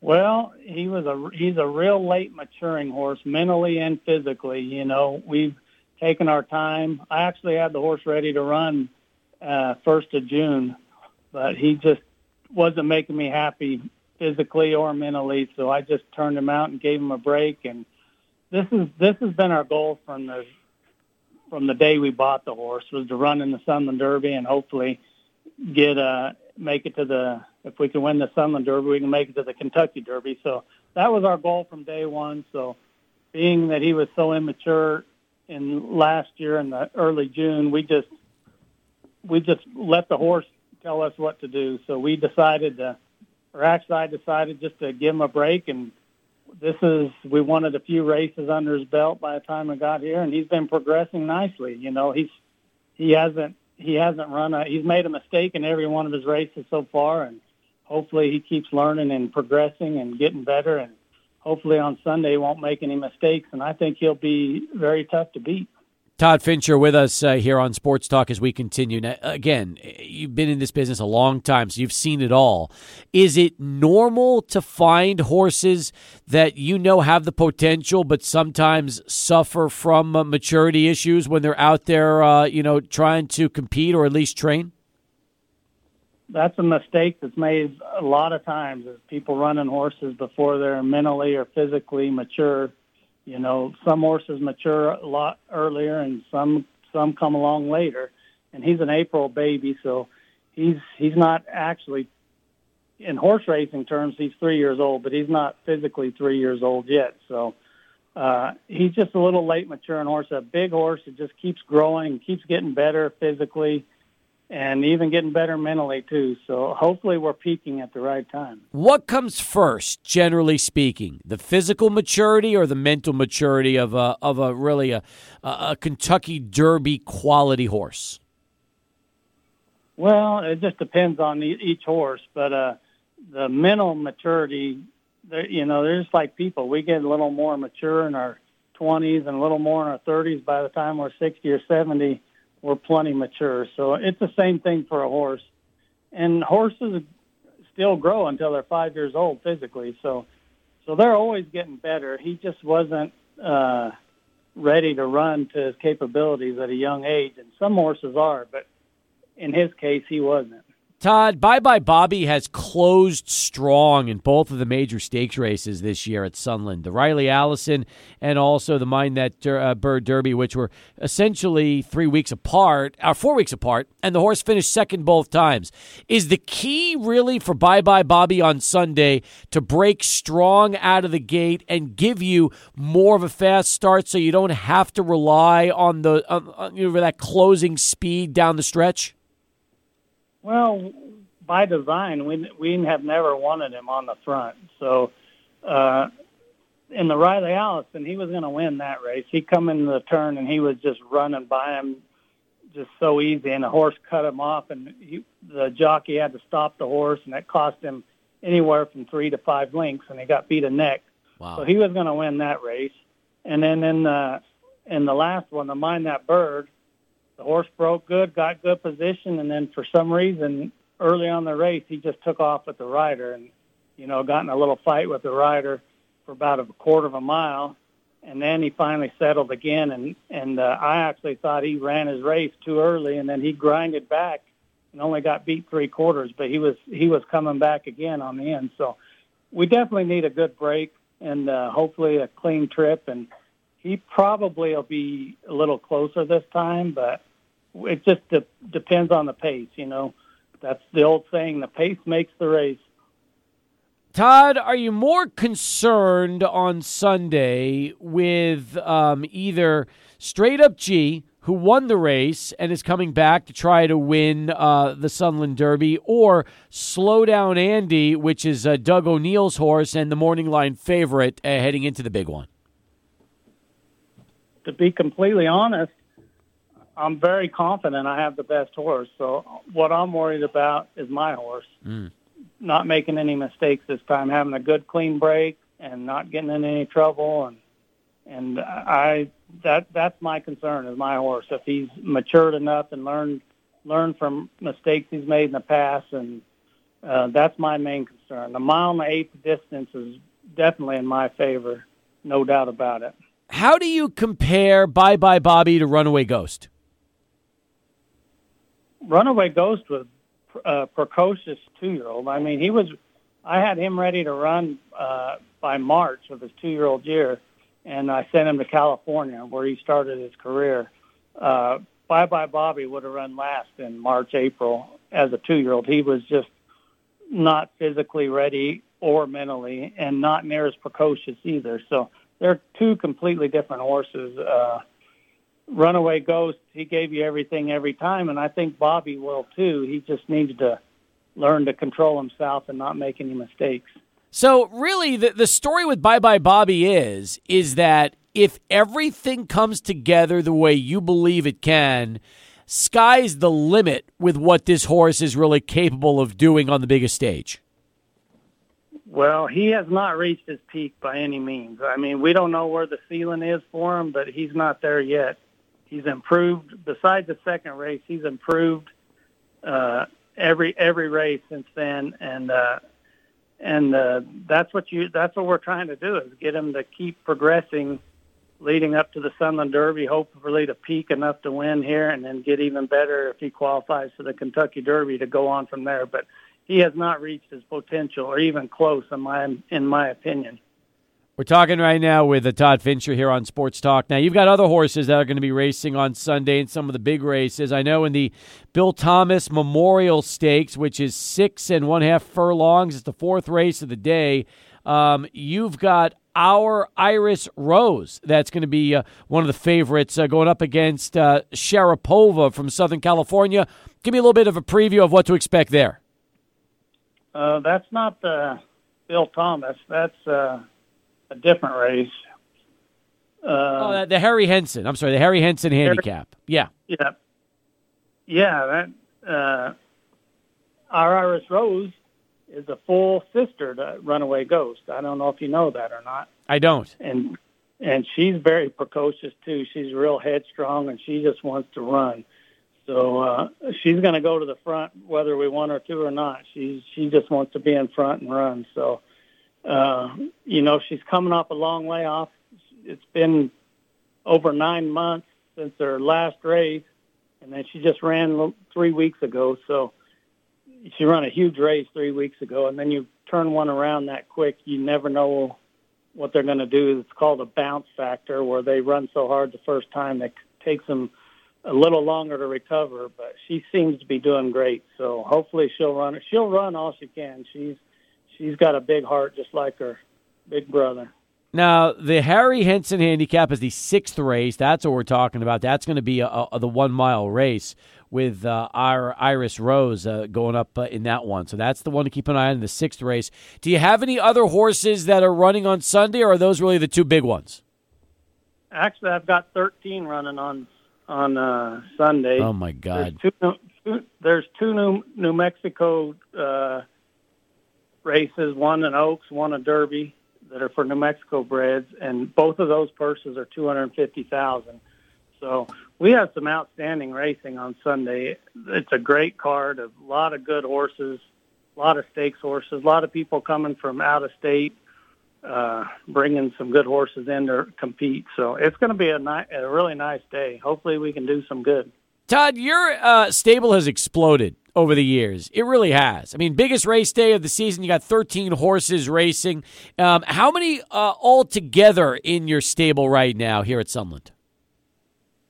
Yeah, over the years, I, my stable has grown has grown, and I've diversified pretty well. Like you said, quarter horses. I got New Mexico breds. I got open horses, uh, Texas breds. So yeah, we've we've gotten pretty diversified, and we'll carry close to 100 horses throughout the year. How about your team, your staff? How many people does it take to really do, uh, you know, do it justice and and give those hundred horses uh, the best uh, care and training they can get? I believe I have around 30 employees. So if that gives you any idea, yeah, we're we've we've got a great staff too. I've got an exercise rider slash a foreman that's been with me since probably my second or third year of training. So he's a vital part of my program. And then we have outstanding grooms and uh, exercise riders and assistants as well. So yeah, we we have a great team and people really pay attention and uh, we've been pretty fortunate to have to have the help that we need. Todd, it's unbelievable. It really is. When you start to look at everybody that's surrounding it and, and, how many horses you're, you're getting to work with now on, on a yearly basis. Plus, you always have a contender here in the Sunland Derby each and every season. It's it's really remarkable to see how far you know you've been able to grow. And I'm kind of wondering, um, you know, do we ever see will Todd Fincher ever become uh, to the sense like Steve Asmussen, and all of a sudden you're going to have horses all over the country going places and just keep growing and growing? Or do you like the way things things are now as far as your operation?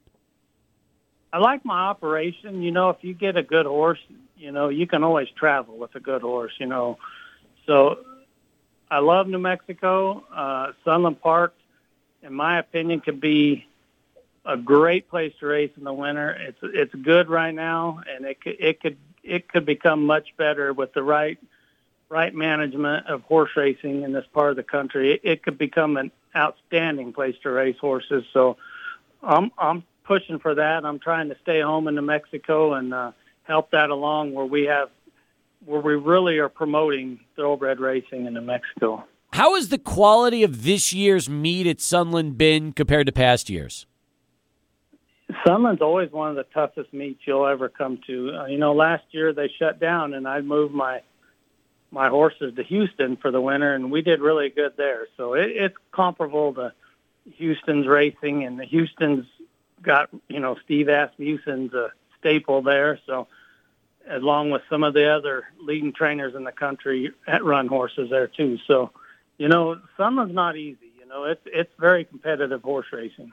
I'll wrap it up with this for you, Todd. If Bye Bye Bobby does what you expect it to do and uh, not only wins the Sunland Derby, but punches uh, his ticket into the Kentucky Derby, what would that mean for you to know, since this, we did this four years ago, but it didn't work out uh, that final uh, week or two, that you'll have the chance this time around to, to see really, I'm, I'm sure, a dream come true and an opportunity to, uh, to race at, uh, you know, at Churchill Downs? Yeah, we've you know, I took uh, another horse to Churchill the year Runaway Ghost, and we we've got our we got an opportunity to run there, but but that is a dream to be in the Kentucky Derby and actually win the Kentucky Derby. So hopefully hopefully that'll come true. You know, we got to first things first though. We do have to win the Sunland Derby to be eligible. So well, listen. So that, we're excited about that, especially uh, you giving us uh, the little uh, lowdown on Bye Bye Bobby, which again, uh, races start at twelve twenty-five, folks, and then uh, of course the Sunland Derby, the main race of the day. But get there early because uh, it's going to be a terrific crowd, a lot of great racing, and as Todd's been talking about, he's got thirteen horses, thirteen on the card, so you definitely want to keep an eye on on all of those. Hey, listen, great catching up with you. Thanks for the time, and we'll look forward to seeing you back out there on Sunday, Todd. I appreciate it. Thank you. Todd Fincher, folks, as we continue on Sports Talk. 19 past. Come back with more right after Charlie One, who's got a traffic update for us. 23 past as we continue here on Sports Talk. Don't forget, coming up on the show tomorrow, one hour, because of uh, the NCAA basketball tournament. That's right, right around the corner. As you might imagine, Sweet 16 is here. We're excited about that and that means Tourney Talk here on Sports Talk. Tourney Talk brought to you by GECU. Put your game into overdrive with a low rate GECU auto loan. Get pre approved by April the 4th. Details at gecu.com. Equal opportunity lender man, oh man, I'm excited about the Sweet 16. Adrian, I think we've got some fun games. The game I can't wait for, obviously, is Duke and Texas Tech. That is the one game I am more excited about than any Sweet 16 game in quite a while. Yeah, and it's tomorrow. How crazy is that? And uh, we saw the photo today circulating social media. Bryson Williams meeting Steph Curry out there. Uh, they're they're in the Bay. Uh, they're getting ready. They're playing at the uh, the Chase. I think it's the Chase Arena. That's where Golden State plays. Uh, so they're they're playing there uh, tomorrow, and that one tips off at 7:30. That's must-watch TV. Oh yeah. Uh, the game right after that one should be good too. It's fi- it's uh, fifth seed Houston going up against top seed Arizona. Wow, we've got good games tomorrow. We really do. That's going to be fun. So I'm excited about the round of 16. In fact, yeah, Texas Tech 7:30. It's weird because there's a the doubleheader starts at five. The early game is Arkansas and Gonzaga. Okay, that's the early game. Then you've got 20 minutes later, Michigan and Villanova. Then uh, Texas Tech, Duke, and that's uh, from you know the West region, right after the Arkansas Gonzaga game, and then Houston, Arizona is the last game of the day at seven at eight o'clock. So ultimately, from five to ten, you've got basketball. You, you I mean between CBS and TBS, you're all covered tomorrow. Yeah, you literally can't get out of your, your couch, your seat, your uh, your car if you're listening to us on the radio uh, tomorrow. Uh, Thursday is appointment viewing basketball because all the games are great. Now, I'm not saying Friday's games aren't great, Steve, but I will say there are some potential blowout. there's a blowout potential. I want St. Peter's to keep going on this awesome run they have, uh, especially all the news that we're hearing from them about how they're an underfunded program and how they really just don't have a lot of money with their program. But I don't know that Purdue game game has blowout potential. Same with Kansas against Providence. Uh, I'm curious to see how those games on Friday end up, but I'm I'm psyched for tomorrow's games. Could Villanova, Michigan have blowout potential? Is this Maybe. finally the end of the road for Juwan Howard? Maybe, and and I really like Villanova's squad. Uh, they're a team that's uh, they, have been there, they've done that. They, they, this is a veteran group that understands what it takes to win in March. So yeah, that one could definitely have that blowout potential. I wonder if Arkansas can slow down Gonzaga because if they can't can't, that game could also get out of hand in a hurry. Yeah, I like the must bust though. I, I feel like the way that they were bounced out last year against the eventual champions in Baylor, they have a bad taste in their mouth from last year. And former Miner Tevin Wade, he's a starter on Arkansas, a name that we can always mention here. Uh, the Razorbacks, they're they're a good team. Last year they shouldn't have been bounced out uh, in. I think it was either the Elite Eight or the Sweet Sixteen. But this this time around, they're going up against the best team maybe in the country in Gonzaga. Tevin Wade averages like four points a game, and he's in the starting lineup. It's wild, it's so isn't funny. it? Do they have him for his length, his athleticism, his defense? But I think so. Yeah, I don't. Uh, you know, he's not necessarily like that NBA type of prospect whatsoever, but he's uh, he's a nice piece for the Razorbacks, I guess. Again, starts up five o'clock, so we'll be with you for an hour tomorrow, an hour on Friday. Looking forward to that. We're trying to get Jim Rome back on the show on Friday. Hey, he said we're his good luck charm. If Rome doesn't come up uh, big with us on Friday, I'm worried about straight up G because I am superstitious, and you know, if you want, if straight up G doesn't win, Rome is going to be really kicking himself that he couldn't make time for uh, for 600 ESPN. Straight up, if he does not join us, I'm not voting for straight, or I'm not picking straight up G this yeah, weekend. You might have to go Bob Bobby. You might have to. I understand. Especially that after that interview, right? Or there. slow down Andy. That's yeah. another possibility. You're right. I, am telling you, Todd's Todd's confident, man. Todd believes. All right, let's go to John. He's joining us next. Hey, John, what's happening? Not a lot, guys. Just here. Uh, wanted to talk some uh, football with you. Oh, good. That sounds like fun. Oh yes, it is. Too bad the Cowboys off season hasn't been. Um, I don't even know where to start. Um, I guess okay. I'm glad Kearse came back, but even then, that didn't make me happy. Um, I, I don't understand how they didn't bring back Amari Cooper at 20 million, considering the Packers almost brought back Davante Adams at that price before trading him it doesn't make sense to me. Well, I mean, I look, know, their big, their big, their big acquisition was what re-signing Michael Gallup. Ooh, who's gonna, probably going to miss the first six weeks with an ACL tear. Mm-hmm. Yep. Yeah, that's really great. Now, let me ask you this, okay? Uh, and this is also kind of interesting. Um, do you like Dorance Armstrong on the two-year deal, uh, up to thirteen million, six million guaranteed? I guess it's all right. Don't, you don't sound, you don't you just don't sound happy, man. And, and by the way, they also no. uh, they also brought in Dante Fowler Jr. That's interesting for the defense that, and the pass rush. That that one that one was interesting.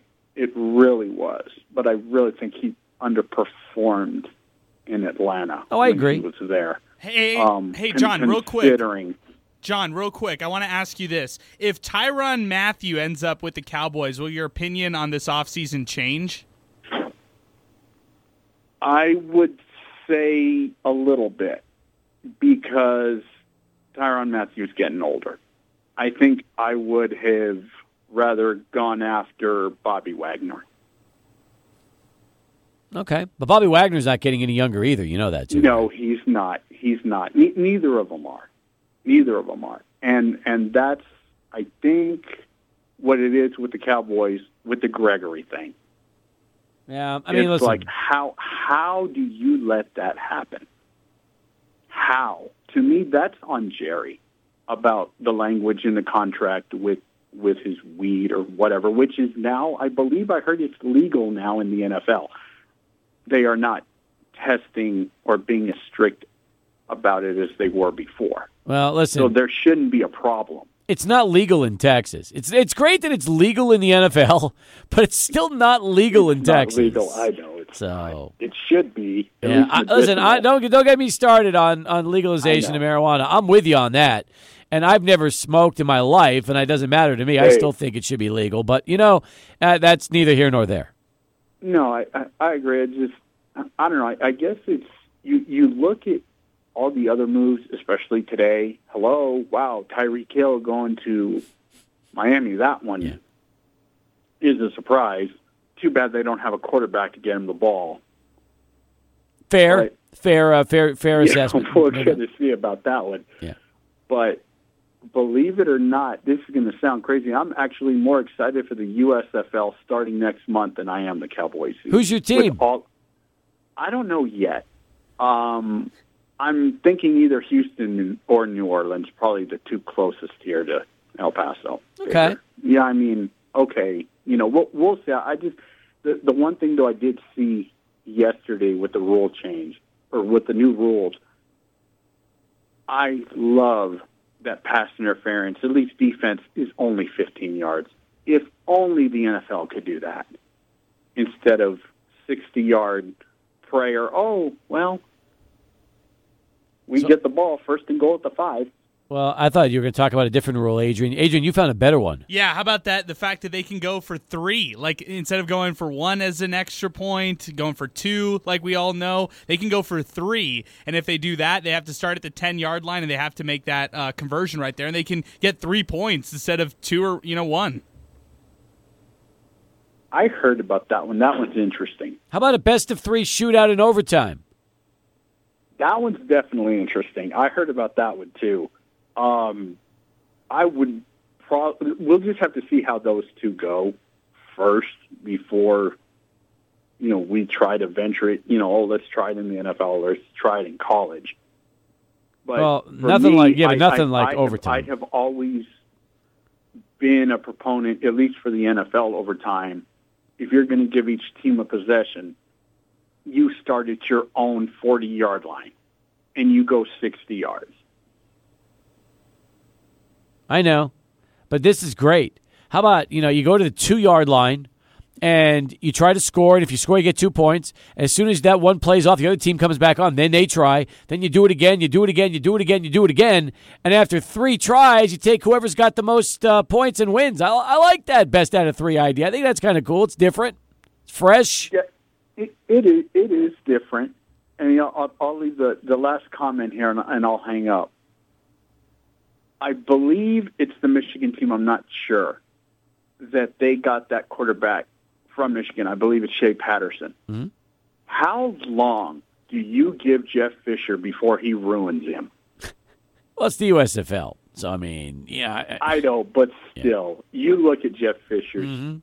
track record. I mean, come on, he almost made Jared Goff a bust. Well, the good news is uh, nobody's really thinking about Patterson in the NFL anyway. So there you go. You'll ruin him for the USFL. That's a good idea. I like that, John. That's funny. Good job. Appreciate the call. 34 pass. Let's get to one last Sports Center update. Here's Adrian with the latest. Adrian, thank you very much. Appreciate that. We continue here uh, on the show, 880-5763, our telephone number. Uh, get you right on in and through to the show, through to Sports Talk. That was fun listening to John and his takes on the situation. I, liked what he had to say for the most part. I thought it was pretty interesting. Yeah, I- you know, you're he's bashing a little bit on coaches like Jeff Fisher, but are you really excited about any other coach in the USFL? You have uh, Kevin Sumlin on one end. He's coaching the Houston Gamblers. Larry Fedora, who's coaching the New Orleans Breakers, and Todd Haley, who uh, that, that forget Todd Haley right there. He's coaching the Tampa Bay Bandits. There's not it's not like the marquee names as far as head coaches. I mean, are you to get into this? You're to actually you're to you're to watch uh, USFL? Okay, if it's on like a Sunday and if it's like there's nothing on, uh, I'll throw it on. I'll I'll watch it. I, I guarantee you, my dad will be watching it. So anytime I go over there, I'll have a chance to get a good dosage of the USFL and the XFL before the pandemic hit and canceled the season. I actually thought it was entertaining. I mean, wasn't the best, but uh, I thought it was very entertaining. So as long as they get some good talent, maybe this will be some uh, a little bit of fun. All right, so that so it's one of those if they do well, I'll check it out kind of things. Uh, yeah. What What about you? Are you going to watch this at all? I'm not making this priority television. I'm just going to tell you right now. This is not anything that I'm getting very excited about. So, if it's on and it's football, I'll probably watch it more out of curiosity than anything else just because the only football that's going to be on right now, but no, I'm not making uh, USFL appointment television. Because at least in the early 80s, when they started this in 83, 84, and 85, you had some of the best college players choose the USFL over the NFL. That's that's amazing to me. But when I read that football for a buck book, I mean, Yeah. you really got to see. Now, my question is, and I don't, I don't think it'll ever happen, but would the USFL or any of these alternate leagues throw some big money, like like serious money, at any of these current NFL players to try their to try to lure them away? Maybe once their contract's over, or something along those lines. Um, well, I mean, I, I never thought about it like that. That could be possible. It could be possible, but Because that's the only way I would see uh, people actually turning it on and you know watching it if they're, they're Star play- power. yeah, star power. There's do you want this to be players like, like the retirement league? Yeah, actually, that's a great idea. That's something like you can have Ben Roethlisberger uh, Yeah. be the quarterback for Pittsburgh. You can have, uh, you know, get get some castaways in like Johnny Manziel. He could come back and he could he could check in. Tim Tebow can finally make There a, you go. a football roster. So we're gonna make this the League of Dreams. Yes, I think I think we're on to something. And this would they would sell jerseys, Steve. You're telling me that people wouldn't buy a Tampa Bay Tebow jersey in the USFL? Yeah, there'd be some merch being sold. There would be some merch. I agree with Antonio. Brown, he could be the commissioner. Oh my God! All right, now you now you're getting a little bit ahead of yourself there. That's good though. I like I like what you're thinking. Hey, 39 pass. Final countdowns next. Stay with us. Sports talk continues. 600 ESPN El Paso.